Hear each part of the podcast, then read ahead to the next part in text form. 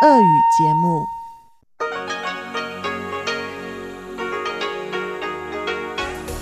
В эфире Международное радио Тайваня.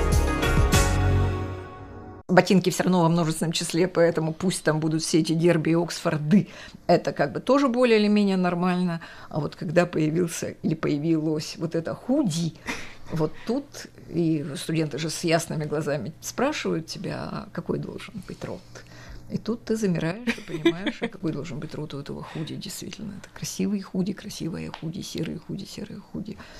Вот, ясно, что оно единственного числа. Это единственное, что ага. понятно, что оно единственного числа. Ну и дальше начинаются уже проблемы. Я спросила вот у своих лингвистических коллег, и они писали мне письма на протяжении двух недель. Там разгорелись просто, видимо, такие бои. Но я не занималась стравливанием их и не посылала одни мнения других. Я просто все это собирала, собирала, собирала в кучу.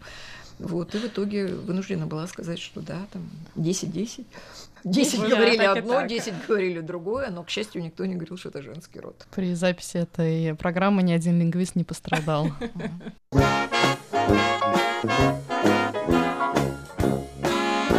Воскресное шоу с русской службой МРТ. В эфире воскресное шоу русской службы Международного радио Тайваня. В студии у микрофона Мария Ли, мои коллеги Чечена Колор, Ольга Михайлова. А еще мы пригласили к нам сегодня преподавателя русского языка и литературы Государственного университета Дженджи, профессора Марию Аркадьевну Литовскую. Здравствуйте, Мария Аркадьевна. Здравствуйте.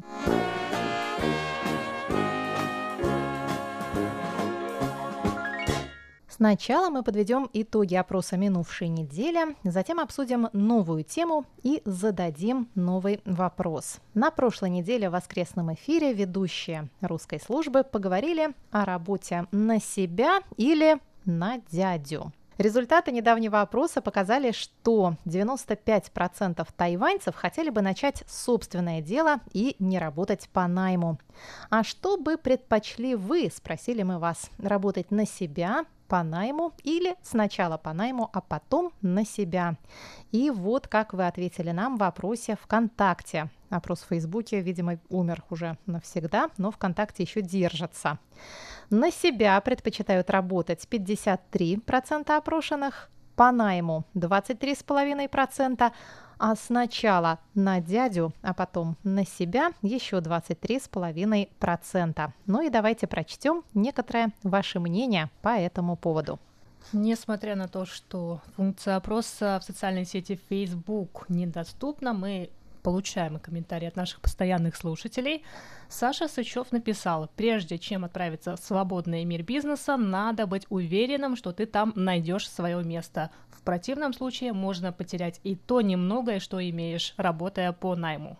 Наш слушатель и монитор Анатолий Клепов из Москвы пишет. В вопросе ВКонтакте я ответил сначала на дядю, а потом на себя. Не представляю, пишет Анатолий, как можно работать на себя, не имея никаких навыков.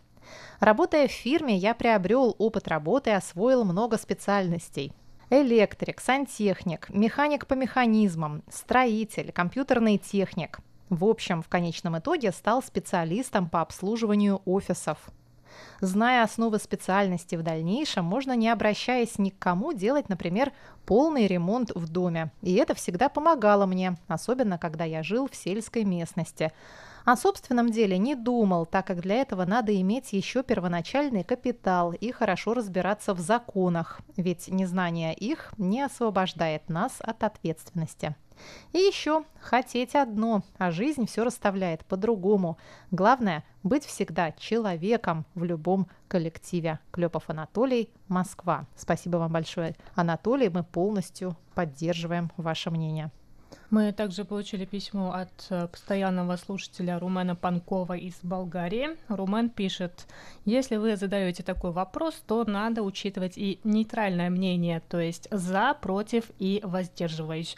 Мой ответ такой, если я живу в демократическом государстве, то ответ должен быть собственное дело, а если наоборот, то работа по найму. Для Китайской республики на ответ – собственное дело. Письмо нам также прислал наш постоянный слушатель Дмитрий Балыкин. Вот как он ответил на вопрос недели. У меня так получается, что уже больше 16 лет я работаю на разных дядь и теть, а точнее как юрист, сотрудничаю с различными организациями людей с инвалидностью, участвуя в их проектах. К счастью, график довольно гибкий, и вместе с пенсией по инвалидности денег на жизнь тоже в общем и целом хватает. Если же человек работает каждый день, например, с 8 утра до 5 вечера, и выполняет одну и ту же работу, наверняка рано или поздно он устанет от однообразия. Желание сделать перезагрузку и что-то поменять в жизни вполне нормально, но применительно к собственному бизнесу надо помнить, что помимо всего прочего, эта деятельность ведется на свой страх и риск а также предполагает большую ответственность. Под риском я прежде всего имею в виду риск обанкротиться или увязнуть в долгах, ответственность за жизнь и здоровье работников, за своевременную оплату их труда, поддержание помещения в надлежащем состоянии и так далее. К сожалению, начиная свой бизнес, многие об этом попросту не задумываются. Например, в России сейчас распространены различные курсы для людей с инвалидностью о том, как начать свой бизнес – Информация обычно преподносится таким образом, что предпринимательство – это круто и так далее. По этой причине желающих посещать их находится немало – но открывают свое дело потом немногие, а работают длительное время единицы. Многие мечтают о собственном кафе или ресторанчике, но я соглашусь с вашими рассуждениями о большой конкуренции, из-за которой значительное число таких заведений быстро прогорает. Та же пандемия коронавируса, которая так и не была признана форс-мажором, поставила практически все предприятия сферы услуг в нашей стране в очень сложное положение – Многие мелкие бизнесмены оказались на грани разорения и закрытия, а чтобы получить хоть какие-то деньги от государства, нужно было избежать сокращения сотрудников больше определенного процента. Но вопрос в том, как сохранить им зарплату на прежнем или вообще хоть на каком-нибудь уровне, если из-за объявления нерабочих дней весной кафе несколько месяцев не работали или могли работать только на доставку. Для успешного бизнеса, на мой взгляд, нужны хорошие идеи, план ее продвижения и готовность работать без отдыха 24 часа в сутки. С учетом того, что у меня нет ни того, ни другого, я предпочитаю работать по найму, хоть и в относительно свободном графике. А еще жаль, что вы не пригласили к обсуждению этой темы предпринимателей. Вероятно, они рассказали бы много интересного. Спасибо, Дмитрий. Спасибо большое всем, кто отвечает на наши вопросы недели. И приступаем к новой теме для обсуждения.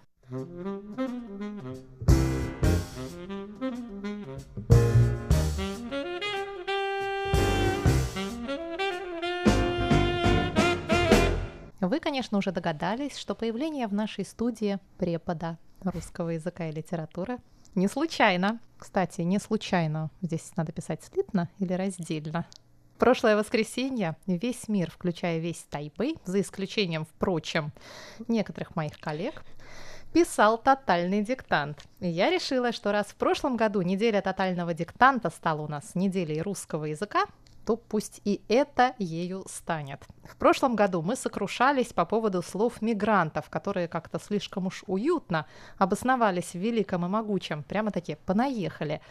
Но в этом году мы потолкуем о скрепах, ржавых, но все же, видимо, сильно любимых. В недавнем подкасте о русском языке коллеги из «Медузы» говорили о том, что давно пора какие-то особенно зловредные правила упростить, чтобы писать по-русски стало легче и приятнее. Нам же, его носителям, об иностранцах и говорить нечего. В качестве примера правила, которое давно пора бы привести к общему знаменателю, коллеги привели правописание о и Е или Ё после шипящих. Мол, в прекрасной параллельной вселенной новое правило «Жо-шо» пиши с О, а также Цо и Чо, благополучно приняли еще в 1918 году. Но нет, нам, к сожалению, не повезло, и пишем мы «шорох» с О, но шепот с Ё, бочонок с О, но прическа с Ё. А как написать, например, слово «чо» с О или с Ё? Мы вообще не знаем. А ввели бы правила, оно бы уже давно прижилось, все бы к нему привыкли и горе не знали. И я, слушая подкаст, всей душой поддерживаю такие перемены, и вдруг слышу, что, оказывается, слова речевка и мелочевка теперь с недавних каких-то пор пишутся с буквой «О». и сразу у меня шерсть дыбом. И первая моя животная реакция бывшего филолога «Да как вы посмели? Да кто вы такие? Замахиваться на наш великий и могучий? Да как же можно писать речевка с «о»?» Или вот гораздо проще пример. Слово «кофе» обрусела. Я здесь согласовываю глагол со словом «слово», а не со словом «кофе». Но могла бы из кофе, которое я обрусело, в связи с чем стало допустимо употреблять его как существительное среднего рода. Ну, как, собственно, ему, по идее, и положено. То есть, если раньше я при среднем употреблении кофе кривила рот и оттопыривала мизинец, то теперь мне не обо что стало тщеславиться. Так, глядишь, скоро звонить друг другу начнем. А ведь когда-то ровно такой же путь прошло, скажем, слово «метро». Оно тоже было мужского рода, а потом стало среднего. И такой у меня сегодня вопрос к моим коллегам и к нашей гостье. Как вы относитесь к упрощению правил русского языка? Если завтра вам велят писать черный, желтый через «о» и упразднят слово «надеть», переживете ли вы такой удар? Или обрадуетесь и скажете «давно пора».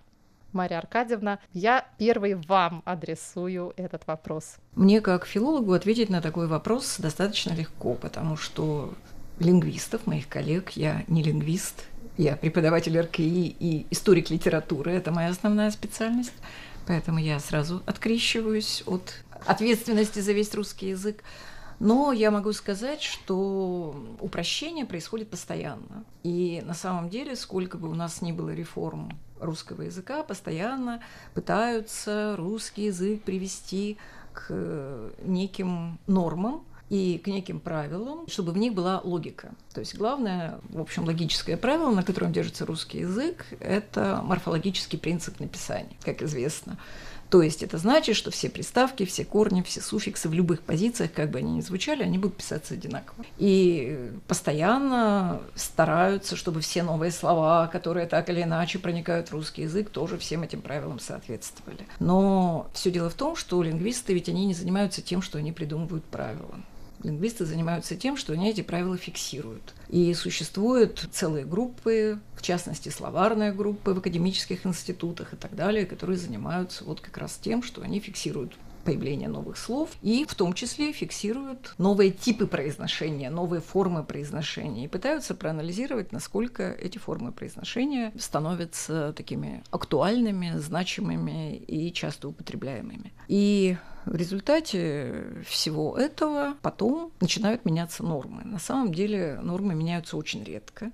То есть первую норму, как известно, начали менять, пытались изменить вот в конце XIX века.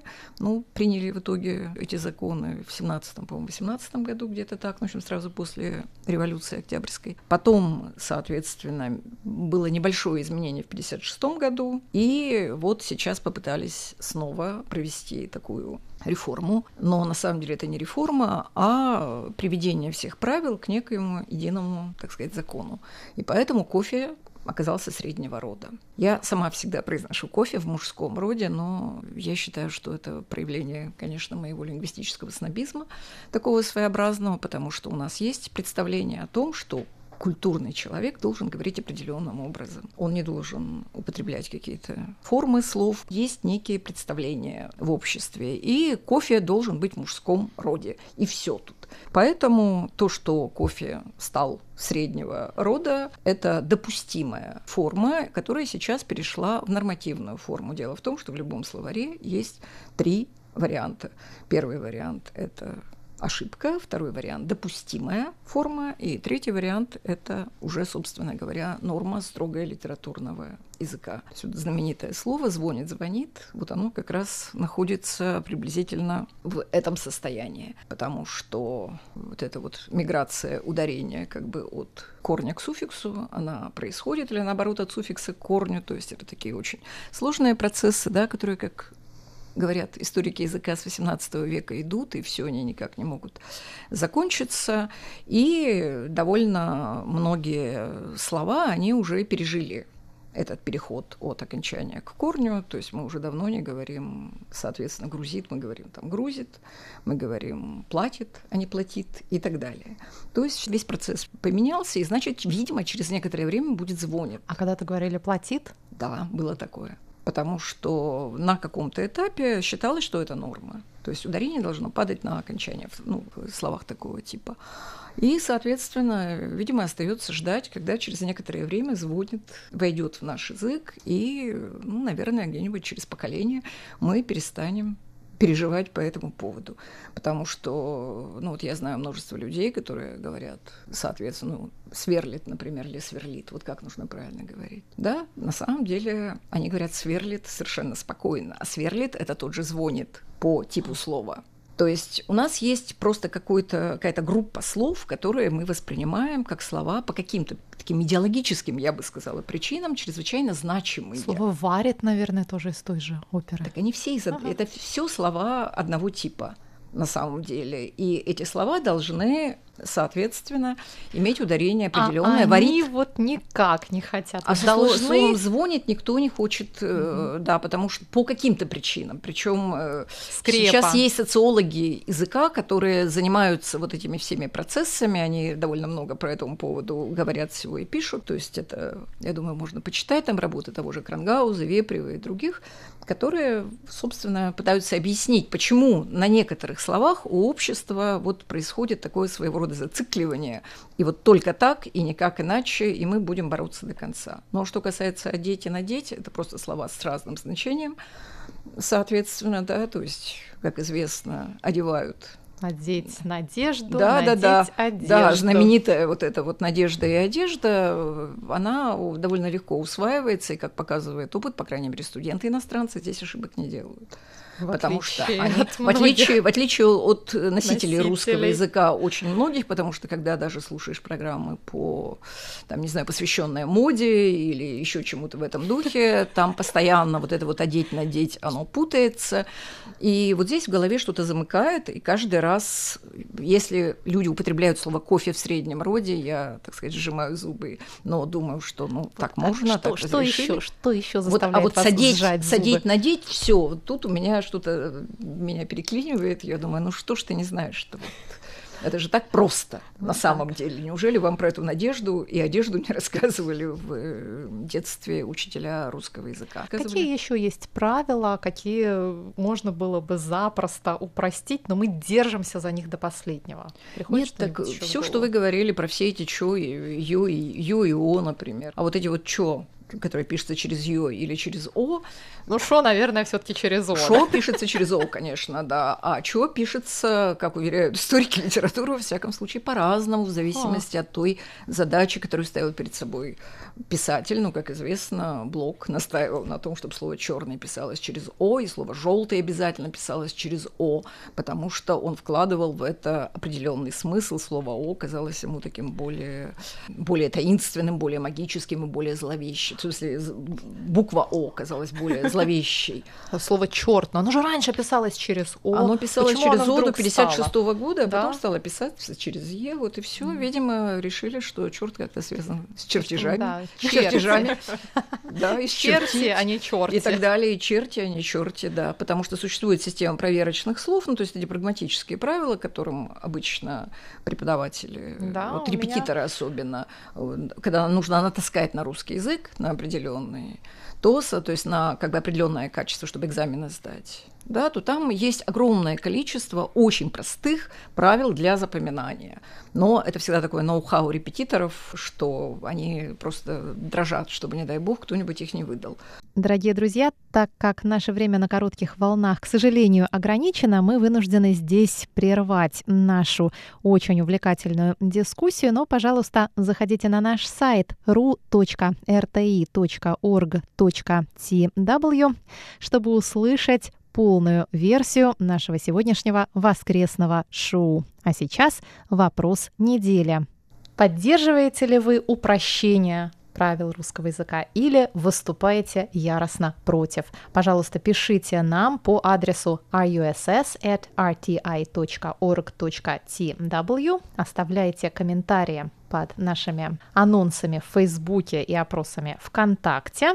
Мы с Марией Аркадьевной встретимся еще на следующей неделе в передаче «Тайвань и тайваньцы».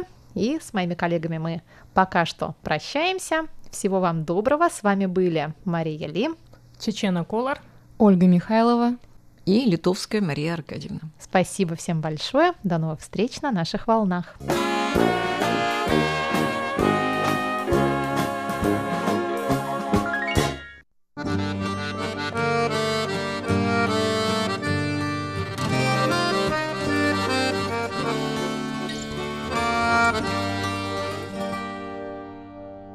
Добрый день, дорогие радиослушатели! В эфире еженедельная рубрика «Почтовый ящик» и с вами у микрофона стажер и почтальон русской службы МРТ Ольга Михайлова.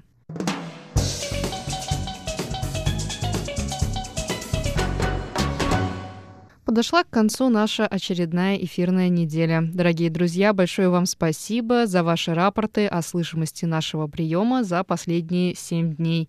Однако перед тем, как я перейду к вашим письмам, я бы хотела по традиции поделиться с вами парой новостей.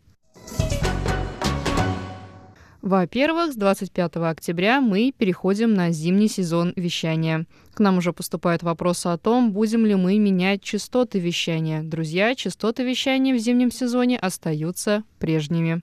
5900 кГц с 17 до 17.30 UTC и 9490 кГц с 11 до 12 UTC.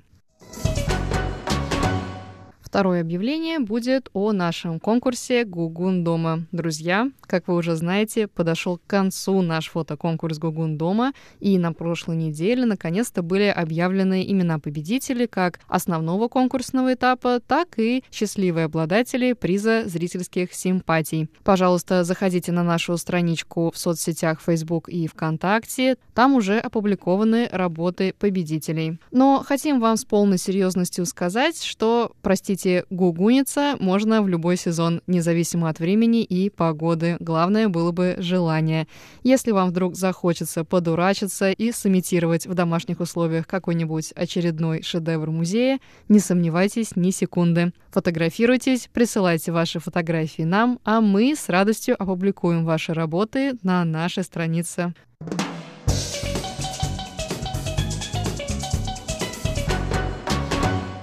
Ну и, наконец, третье, но, пожалуй, самое важное объявление. Международное радио Тайваня запускает опрос о работе нашей радиостанции. В опросе вы сможете оценить работу русской службы МРТ, а также поделиться с нами вашими советами и пожеланиями. В анкете вам будет предложено ответить на пару вопросов. Например, нужно будет поделиться, какую платформу вы предпочитаете для приема нашей радиостанции, на какую оценку по шкале от 1 до 5 5 вы оцениваете работу вашей любимой службы Международного радио Тайваня, а также ответить на вопрос, какая из служб Международного радио Тайваня ваша самая любимая. Анкета на русском языке уже опубликована на нашем официальном сайте ru.rti.org.tw.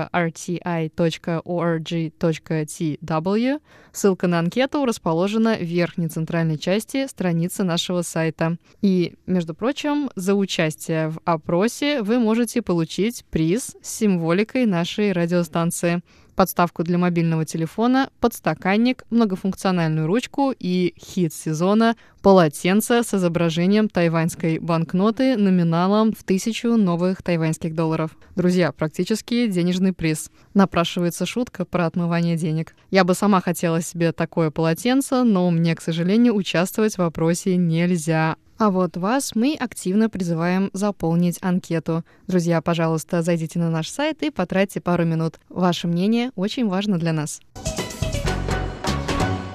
Ну что ж, всеми новостями я с вами поделилась, а значит пришло время нашей рубрики и ваших писем.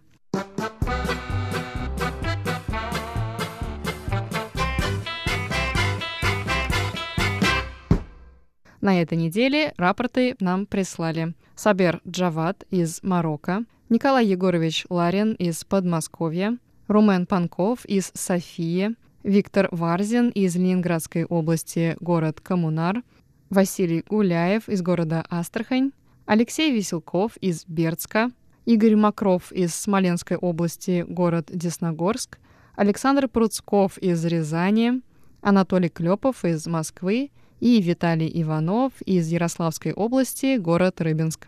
С 15 по 18 октября на частоте 5900 кГц нас слушал Николай Егорович Ларин из Подмосковья. Он написал, что прием в эти дни был хорошим. Сигнал интенсивный, помехи от других станций и замирания отсутствовали, но имели место более или менее значительные атмосферные помехи. Николай Егорович дал нам оценку 5-5-3-5-4 по шкале СИНПО. Румен Панков слушал нас на частоте 5900 кГц в столице Болгарии Софии 15 октября. Он оценил качество сигнала как слабое и дал оценку сигналу 25342 по шкале СИНПО. Виктор Варзин из города Коммунар желает всем хорошего настроения и здоровья. Он слушал нас на частоте 5900 кГц с 15 по 21 октября. Виктор оценил нашу слышимость как хорошую. Средняя оценка слышимости в эти дни 45444 по шкале СИНПО. Александр Пруцков рапортует о нашей слышимости в городе Рязань 17 и 18 октября на частоте 5900 кГц. Александр оценивает нашу слышимость на 45544 по шкале СИНПО. Анатолий Клепов, наш монитор из Москвы, рад сообщить о нашей слышимости в Москве за период с 12 по 18 октября. Анатолий принимал нас на частоте 5900 кГц и дал оценку 45454 по шкале СИНПО. Игорь Макров из Десногорска принимал нас 12 и 15 октября и рад сообщить, что в Смоленской области нас слышно на отлично. Он оценил нашу слышимость на частоте 5900 кГц на 55-555 по шкале СИНПО. Василий Гуляев шлет нам привет из Астрахани. Он принимал нашу частоту 5900 кГц 18 октября и оценил нашу слышимость на 34333 по шкале СИНПО. Единственными, кто слушали нас на частоте 9490 кГц, оказались Виталий Иванов и Алексей Веселков.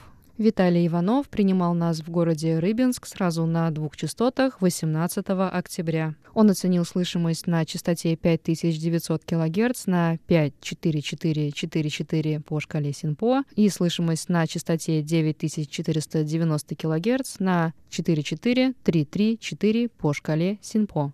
Последний рапорт на сегодня пришел от Алексея Веселкова, который принимал нас в городе Бердск 17 октября на частоте 9490 кГц. Алексей оценил слышимость нашего приема на 34322 по шкале СИНПО.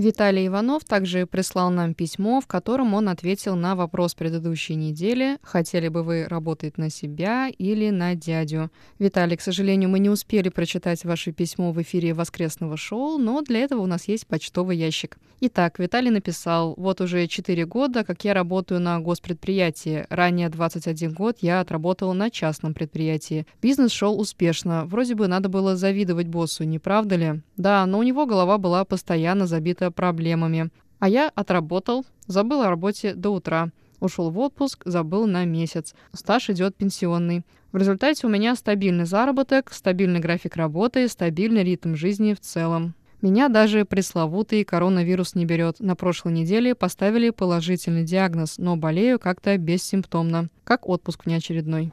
Виталий, большое вам спасибо за письмо. В первую очередь хотели бы пожелать вам скорейшего выздоровления. Надеемся, что у вас и ваших близких все в порядке.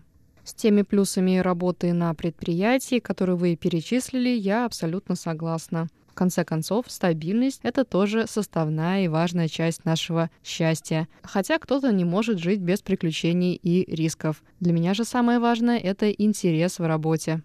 Письмо нам также прислал наш постоянный слушатель Дмитрий Полыкин. Он благодарит Инну Островскую за выпуски рубрики «Гостиная МРТ», который старается никогда не пропускать. Дмитрий, я также советую вам послушать выпуск рубрики за прошлую неделю, в которой Инна Островская общалась с Ириной Куцель. Ирина Куцель работает детским фотографом на Тайване.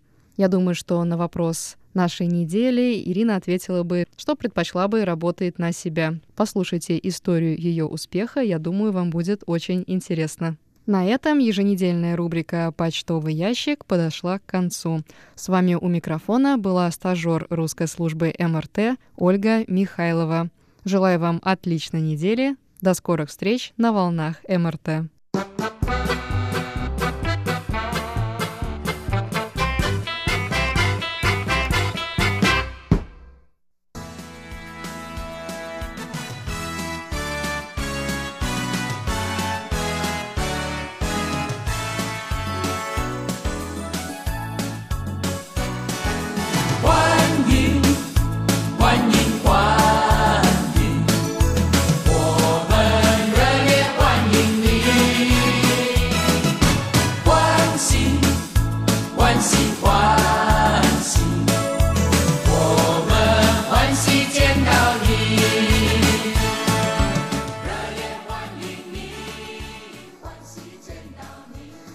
Здравствуйте, дорогие друзья! Вы слушаете Международное радио Тайваня. У микрофона ведущая Инна Островская, и сегодня в гостиной МРТ мы поговорим с вами о тайваньских орхидеях. Я расскажу вам о последних новостях индустрии культивирования тайваньских орхидей, выставке орхидей, которая прошла в Нью-Йорке на прошлой неделе. Мы услышим с вами мнение американских ботаников об орхидеях с острова, а также для слушателей русской службы нашей радиостанции глава представительства Тайваня в Нью-Йорке Джеймс Ли расскажет, как орхидеи могут помочь единению в конфликтные и кризисные времена, которые переживает в 2020 году вся планета.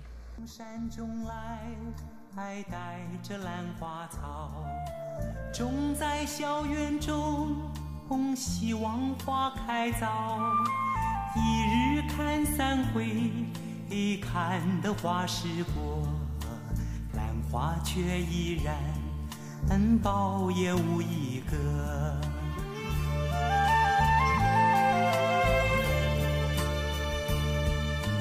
眼见秋天到，已懒入暖房，朝朝听故稀，夜夜不能忘。但愿花开早，好能将夙愿偿。О том, что орхидеи – символы гордость Тайваня, знают не только флористы. С конца прошлого века, когда правительство Китайской Республики начало поддерживать отрасль, державшуюся только на энтузиастах, когда тайваньские фермеры стали участвовать в международных выставках, когда были созданы центры по развитию данного направления сельского хозяйства, все больше иностранных ценителей и коллекционеров обратили внимание на уникальные сорта тайваньских орхидей. Большой популярностью пользуются тайваньские орхидеи-бабочки, они являются эндемиками эндемиками, и в настоящее время их более 60 видов. В области Пиндун на юге острова был создан Центр по охране орхидей. В 2018 году сотрудники этого центра разработали программу по сохранению орхидей-бабочек и возвращению этого вида цветов в дикие леса, откуда они появились изначально. Программу так и назвали «Домой в леса». Исчезновение этого вида орхидей связано с тем, что население безжалостно вырывает растения из среды обитания, чтобы украсить ими свои жилища. Например, орхидея фаленопсис наездник. Эти орхидеи остались в небольшом количестве на острове Орхидей. Ученые не только изучают цветы в дикой среде, но и наблюдают за ними в садах и теплицах. Центр орхидей ведет свою работу с 2007 года и его коллекция растений насчитывает 33 689 образцов. Это самая большая коллекция живых растений в мире. Орхидей бабочек в центре более 9 тысяч видов. Две разновидности можно назвать исконно тайваньскими.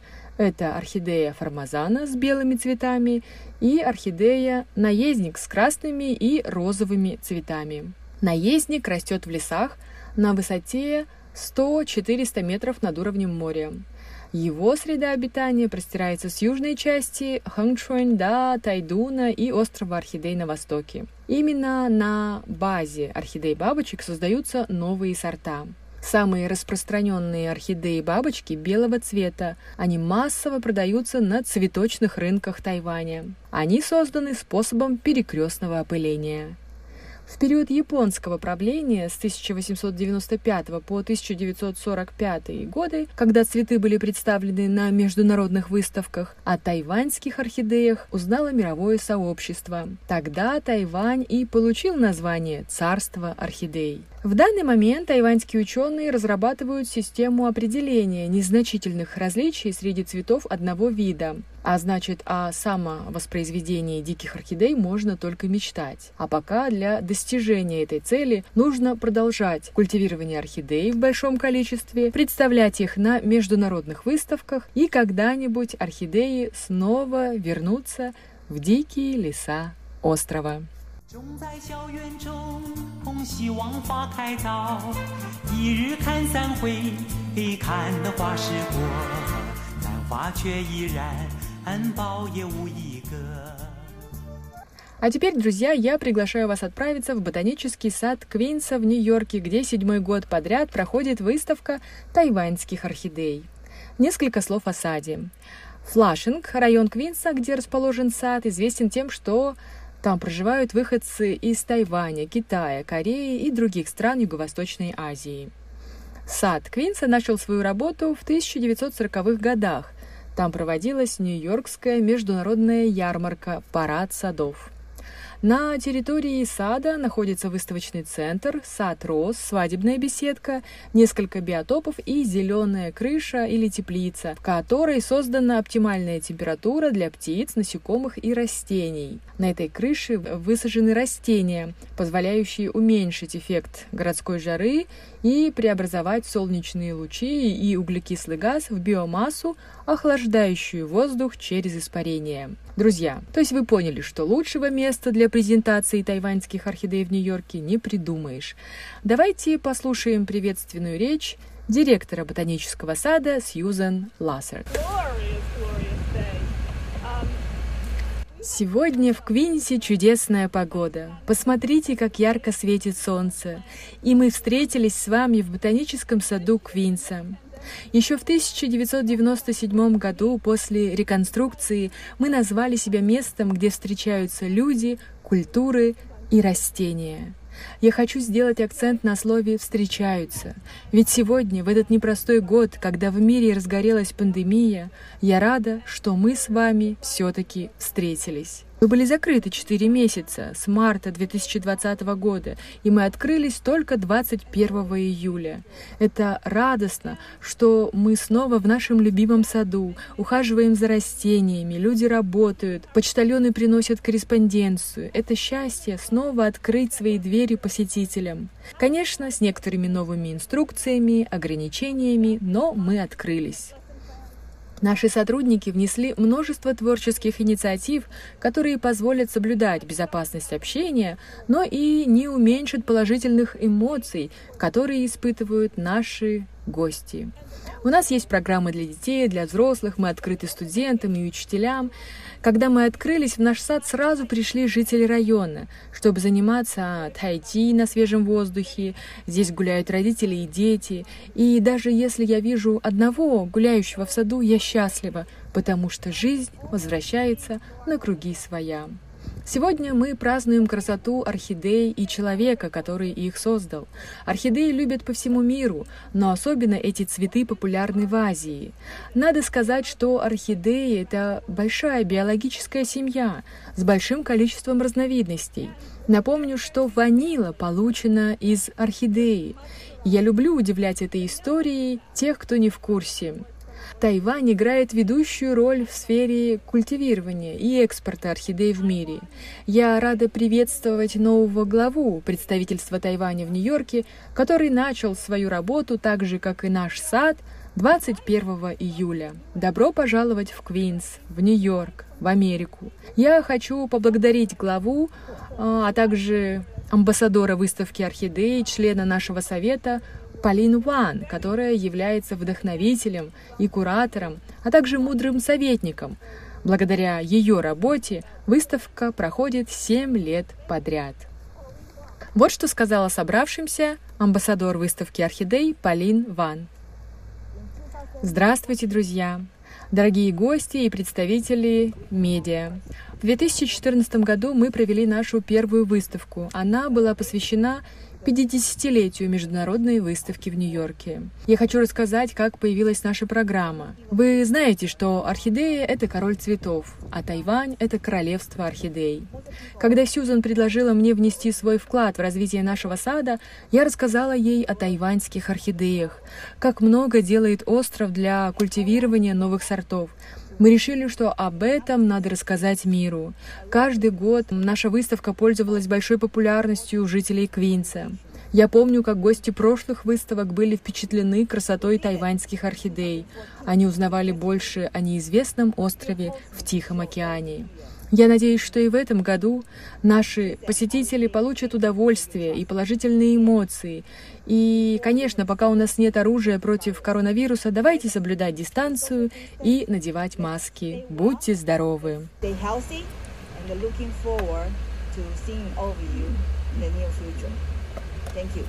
С приветственным словом к собравшимся выступил глава представительства Тайваня в Нью-Йорке Джеймс Ли. So, number seven, lucky seven. We are not only lucky for the seven, but also for the uh, Друзья, это седьмая выставка орхидей.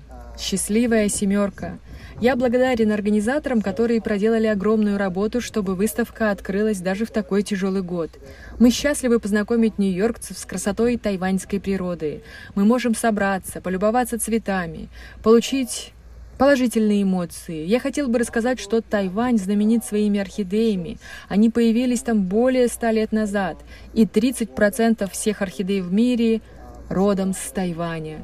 Мы не только экспортируем лучшие орхидеи в мире, но и делимся технологиями культивирования, ухода. Наши ученые помогают восстановить оригинальные разновидности орхидей в разных странах. Потому я хочу подчеркнуть, что орхидеи — это символ дружбы Тихоокеанского региона и Америки. Мы продолжаем борьбу с пандемией, и это мероприятие дает нам ощущение, что наша жизнь становится прежней. У нас появляется надежда и оптимизм. И я хочу поблагодарить ботанический сад Квинса за возможность познакомить нью-йоркцев с красотой Формозы. Надеюсь, гости выставки получат удовольствие от любования цветами и знакомства с работами тайваньских художников.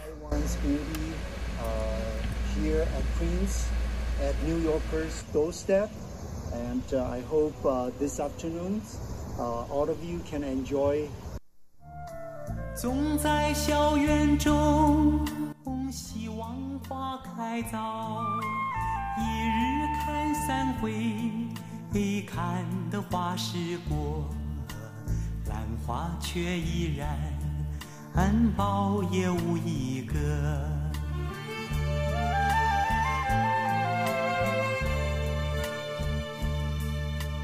眼见秋天到，已兰如暖房。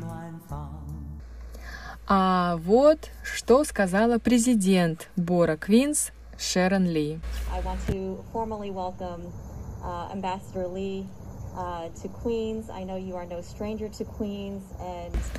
Я счастлива приветствовать всех гостей выставки тайваньских орхидей в нашем доме Бора Квинс. В нашем Бора живут 2 миллиона 200 тысяч человек, представители разных национальностей, иммигранты из разных стран. Uh, my, my father's name happens to be James. Моего отца зовут также Джеймс Ли, так что я никогда не забуду вашего имени, дорогой представитель Тайваня в Нью-Йорке. Спасибо Тайваню, спасибо руководству сада, организаторам выставки. Вы знаете, что Квин стал эпицентром эпидемии в этом году. Я рада, что это жуткое время позади, и я надеюсь, что оно не повторится. Я помню, как в марте я целыми днями слышала звук сирен и звук кашля на улице. Это время уже позади. Я надеюсь, мы сможем сохранить положительную динамику выхода из этого кризиса. Когда сейчас я смотрю на сад, на эту выставку, я вижу, во-первых, уважение к нашим жителям, заботу о них. Это прекрасная инициатива собрать людей в прекрасном саду в период хаоса, глобальной пандемии и дать всем нам надежду на лучшее, возможность узнать культуру Тайваня, это жест смелости и жизнелюбия, которых нам так не хватает. It has provided such invaluable respite for Queens. 花却依然含苞也无一个。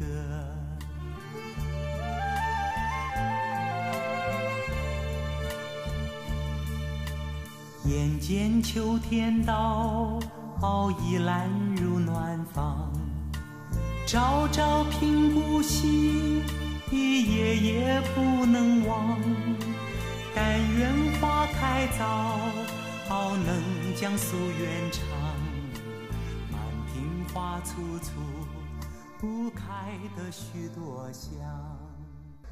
Друзья, после церемонии открытия выставки мне удалось поговорить с Джеймсом Ли, и вот что он сказал специально для слушателей радио Тайваня. Radio Taiwan International Russian Service 呃，所以是要对 Russian 是要讲英文还是讲都可以哦。我还是要翻译俄文。哦哦，你要是都要讲成俄文就对了。呃，我想今天很高兴我们在纽约皇后区。Друзья, я очень рад, что сегодня в Нью-Йорке, в ботаническом саду, Квинса открылась седьмая выставка тайваньских орхидей. В этом 2020 году жители всей планеты переживают непростые времена. Нам было сложно организовать эту выставку. Мы хотели передать красоту Тайваня, привести, доставить прямо к дверям нью-йоркских жителей. Мы хотели сказать, что несмотря на пандемию, на вирус, не нужно думать, что наша жизнь ограничено, неполноценно. Мы очень хотели привнести ощущение нормальности, подарить надежду и веру в лучшее.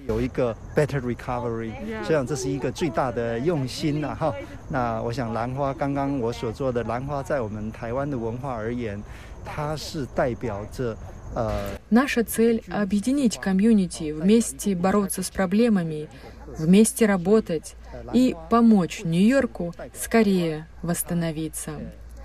Я сказал в приветственной речи, что в тайваньской культуре орхидеи символизируют благородство, дружбу и целостность.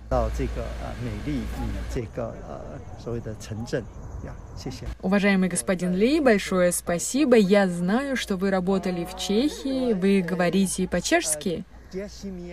Да, немного. Я могу сказать. Добрый день. Добрый день. Добрый день. Добрый день. Так же, как и по-русски. О, о, 真的。 Добрый день. Okay, Now how to добрый say день. 谢谢 thank you? Yeah. Дякую. Дякую. Yeah. Дякую. The same? But no, different. Okay, so maybe I just say uh, uh, uh, добрый день. Yeah. Uh, get uh, Дякую. Thank you so much. Thank Thank you. you, Ambassador. Thank you.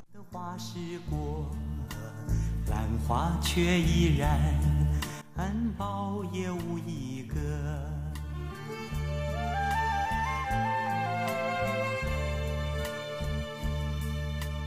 眼见秋天到，已懒入暖房，朝朝频顾惜，夜夜不能忘。但愿花开早，好能将夙愿偿。满庭花簇簇，不开的许多香。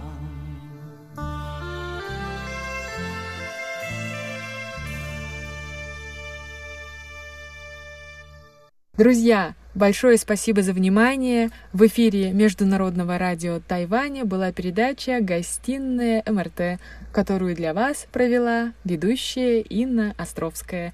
До новых встреч на волнах радио Тайваня. 朝朝频顾惜，夜夜不能忘。但愿花开早，好能将夙愿偿。满庭花簇簇，不开的许多香。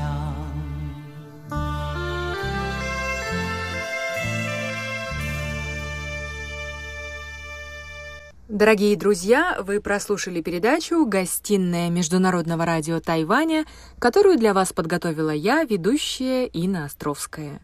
С удовольствием напомню частоты, где вы можете знакомиться с нашими передачами. Итак, первая частота 5900 кГц, там мы вещаем с 17 до 17.30 по UTC и вторая частота 9490 кГц. Там передачи русской службы радио Тайваня можно слушать с 11 до 12.00 по UTC. Не забывайте заходить на наш сайт. Вот его адрес ru.rti.org.tw. Ну и, конечно же, следите за новостями на наших страницах в социальных сетях ВКонтакте и Facebook. Там вы можете найти нас под ником «Русская служба Международного радио Тайваня».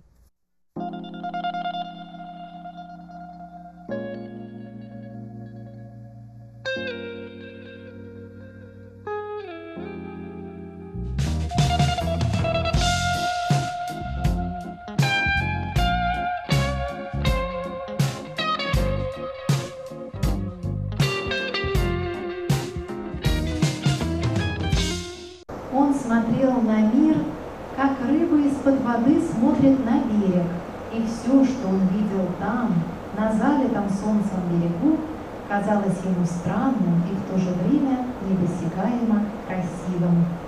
Только что в эфире радиостанции прозвучал отрывок тотального диктанта, который прошел в прошлую субботу и на котором кого-то не досчитались. Аня, почему ты прогуляла контрольную? У меня есть записка от мамы. Ну ладно, Оля, шутки шутками, но да, сегодня мы будем рассказывать, как я и обещала, про тотальный диктант. И у микрофонов Анна Бабкова и Ольга Михайлова.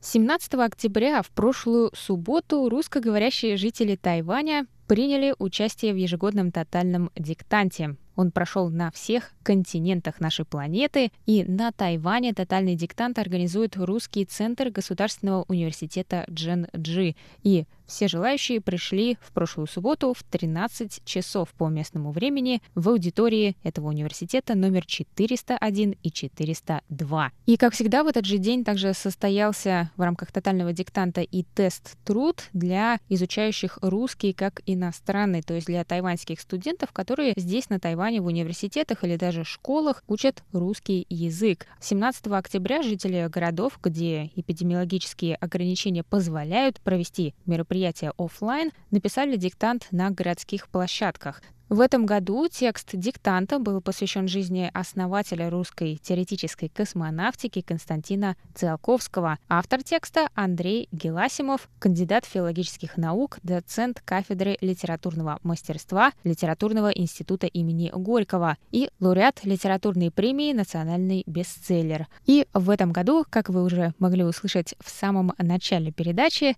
тотальным диктатором в Тайбэе стала шеф-редактора русской службы Международного радио Тайваня Мария Ли. Предложение. Оля, ты первый раз в этом году писала тотальный диктант? Да, я писала в первый раз. Я всегда стремилась найти причину не прийти. А в этот раз такой причины найти не получилось, и я пришла в первый раз и не пожалела. И я думаю, что в следующем году я приду еще раз. Сложно было, как думаешь, написала на четверку, на пятерку? Я написала на четверку, нам уже рассказали наши оценки, mm. поделились с нами. Да, я сделала пару ошибок в пунктуации, чего я, собственно, и ожидала от себя. Но, как все отметили, текст был не очень сложный. То есть это были больше ошибки от невнимательности, чем от какой-то неграмотности. Но действительно очень интересное, приятное ощущение, как будто ты снова вернулся в школу, как будто тебя впереди ожидают каникулы, и вот сейчас ты напишешь итоговый диктант и пойдешь гулять после уроков. А были какие-то сложные знаки препинания? Я просто по прошлому году помню, там у нас были и точка с запятой, по-моему, и троеточие точно было, и дефисы. Они, конечно, чуть легче, но все же. Было ли что-то такое? А некоторые участники отметили, что они забыли про существование кавычек. Там действительно было одно такое непростое предложение, в котором было перечисление слов, и таким образом они были вставлены в контекст, что нужно было использовать с этими словами кавычки. Но я вспомнила про то, что так нужно делать, но в том числе и Маша тоже сказала, что если бы она этот текст не читала, то, возможно, она бы тоже задумалась, как минимум, стоит ли там ставить было их или нет. А по содержанию тебе текст понравился? По содержанию текст был очень трогательный замечательный про то, как действительно к звездам можно попасть зачастую только через тернии. И про то, как э, у Константина Циолковского, который потерял э, в раннем возрасте слух, какая у него была непростая судьба. Это была только часть из, видимо, более крупного рассказа, как он описывает его ощущения, как он видел мир и как в этом мире тишины он был защищен от каких-то обид и тревог, которых он просто не мог слышать, и как у него, у глухого мальчика, была своя собственная планета. Угу. Интересно, как вроде из э, школьного практически диктанта тотальный диктант. Мне кажется, что раньше, наверное, тексты диктанта не были настолько глубокими. Может быть, я не права, и кто-то меня поправит. Но со временем эти тексты стали писать известные довольно писатели, и текст специально пишется именно для диктанта, то есть этот текст никогда там, например, не был опубликован прежде, и ну, чтобы все было, конечно, честно, и потому что он специально пишется для диктанта.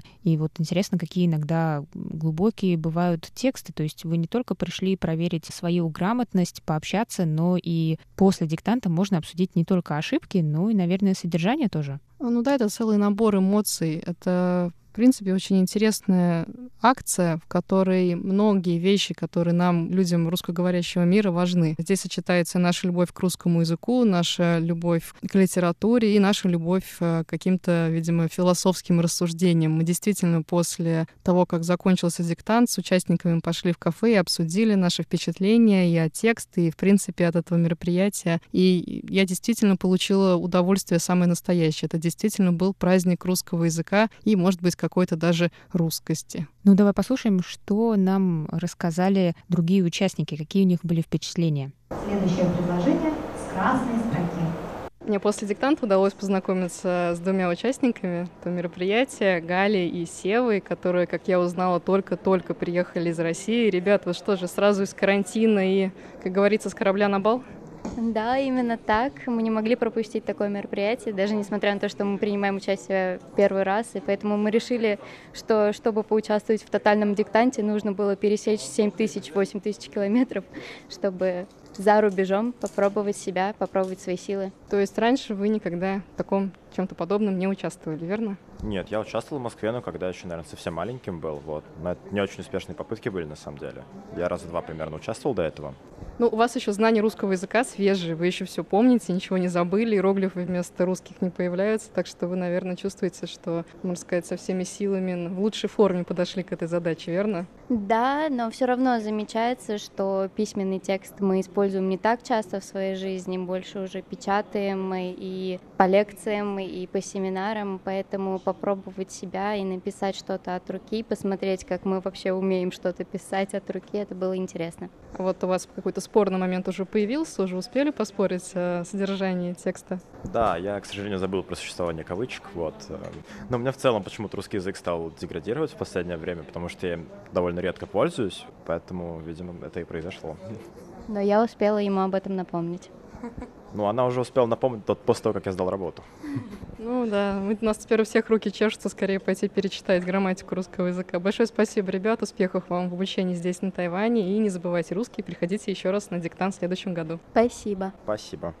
Следующее предложение. У меня сейчас такой интересный был э, опыт. Рядом со мной за партой сидела моя подружка Влада. И краем глаза, по-моему, у меня списывала. Влада, расскажи, списывал ли ты у меня или сама писала? Все сама. Ну, сложно было? Были какие-то моменты, которые ты не могла вспомнить? Очень сложно. Очень сложно. Следующее предложение. Мне удалось познакомиться с еще одной участницей сегодняшнего диктанта, Мариной. А, Марин, ну я всем задаю один и тот же вопрос. Как ваше впечатление? Сложно было писать?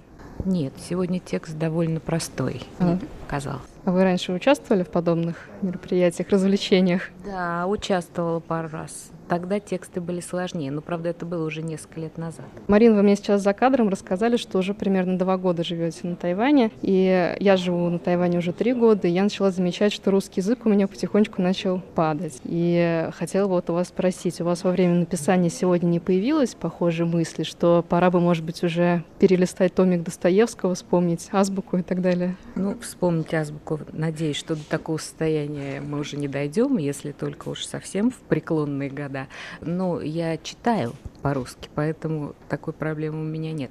Но, конечно, для того мы приходим на тотальный диктант, чтобы проверить, есть ли еще порох в пороховницах, не отсырел ли он. Ну, сегодня никаких особых сложностей не возникло. А так регулярно, да, возникает иногда такой вопрос, как это по-русски? Для этого нужна практика постоянная разговорной речи. К сожалению, у меня такой постоянной возможности нет, поэтому я пользуюсь эпизодическими случаями.